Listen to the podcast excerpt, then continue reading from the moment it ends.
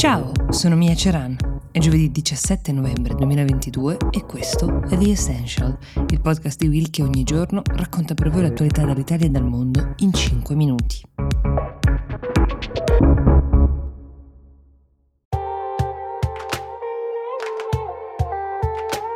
Ciao, sono Silvia Boccardi. È uscito Globally Focus India, il podcast di Will e ISPI in cui con Francesco Rocchetti raccontiamo le grandi elezioni del 2024. Puoi ascoltarlo ora su tutte le piattaforme audio gratuite cercando Globally Focus India.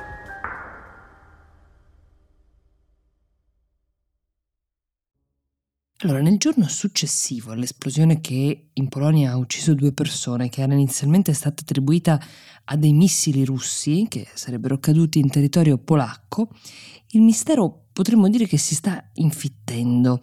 Lo ricordiamo, la Polonia, un paese NATO, per un evento simile avrebbe potuto chiedere l'intervento di tutti gli alleati NATO contro la Russia, cosa che ha fatto ipotizzare addirittura lo scoppio di un conflitto mondiale ad alcuni. Invece, che cosa è accaduto nelle ore successive? Allora, che per prima cosa il presidente polacco, Duda, ha voluto dire che era altamente improbabile che la caduta di quei missili fosse un attacco deliberato da parte della Russia, una tesi fortemente sostenuta dagli Stati Uniti, in linea anche con il capo dell'ONU, Stoltenberg, che ha addirittura detto che l'esplosione è stata probabilmente causata da sistemi di difesa aerea ucraini, perché lo ricordiamo, nel confine molto vicino a dove sono caduti questi missili c'erano stati dei raid aerei della Russia in territorio ucraino.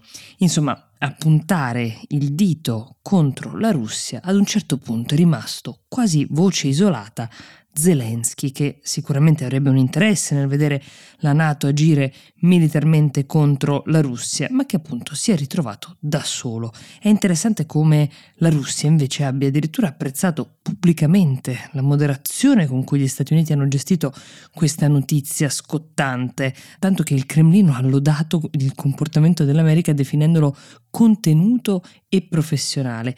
Al netto del fatto che ci sia sempre da essere contenti che non sia scoppiata una guerra mondiale, questo è chiaro, sicuramente la ricostruzione di questa vicenda resta ancora un po' in sospeso. Non è dato sapere se conosceremo mai un'esatta versione dei fatti o se dovremo accontentarci, come a volte accade, di interpretazioni basate sul comportamento delle cancellerie internazionali.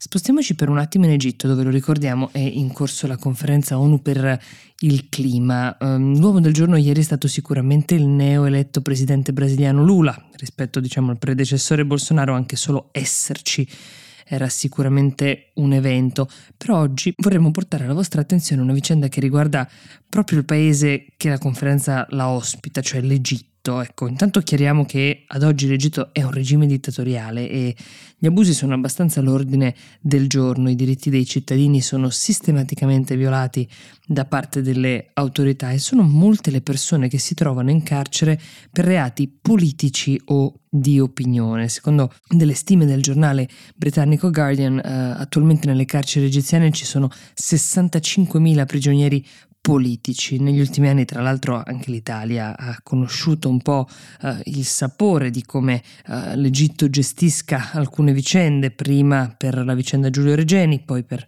Patrick Zaki. È stato anche a causa di questi abusi e delle restrizioni imposte all'organizzazione di manifestazioni pubbliche di protesta che l'attivista Greta Thunberg, ad esempio, ha deciso di non presentarsi a Sharm el Sheikh.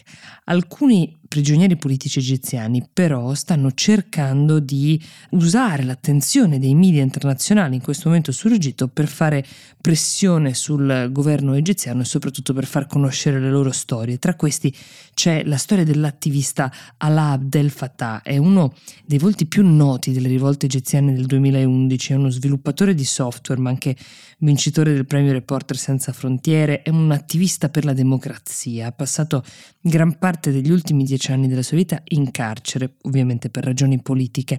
Lo scorso anno era stato condannato a 5 anni di carcere con l'accusa di aver diffuso fake news, un'accusa, come potete immaginare, piuttosto vaga. I post parlavano di torture nelle carceri egiziane. Da circa 6 mesi Alaa Abdel Fattah aveva intrapreso questo sciopero della fame parziale, poi era diventato integrale a partire dall'inizio della COP27, per protestare appunto contro le condizioni dei prigionieri e per chiedere che gli venisse concessa la possibilità di incontrare degli ufficiali del Regno Unito, che tra l'altro è il paese di cui è originaria sua madre, avendo lui ottenuto la cittadinanza britannica. Ha cercato di coinvolgere anche il governo inglese in questa storia. Il suo caso è stato uno dei temi affrontati dal primo ministro Rishi Sunak, infatti, nel colloquio con il presidente egiziano Al-Sisi, proprio in occasione della COP27.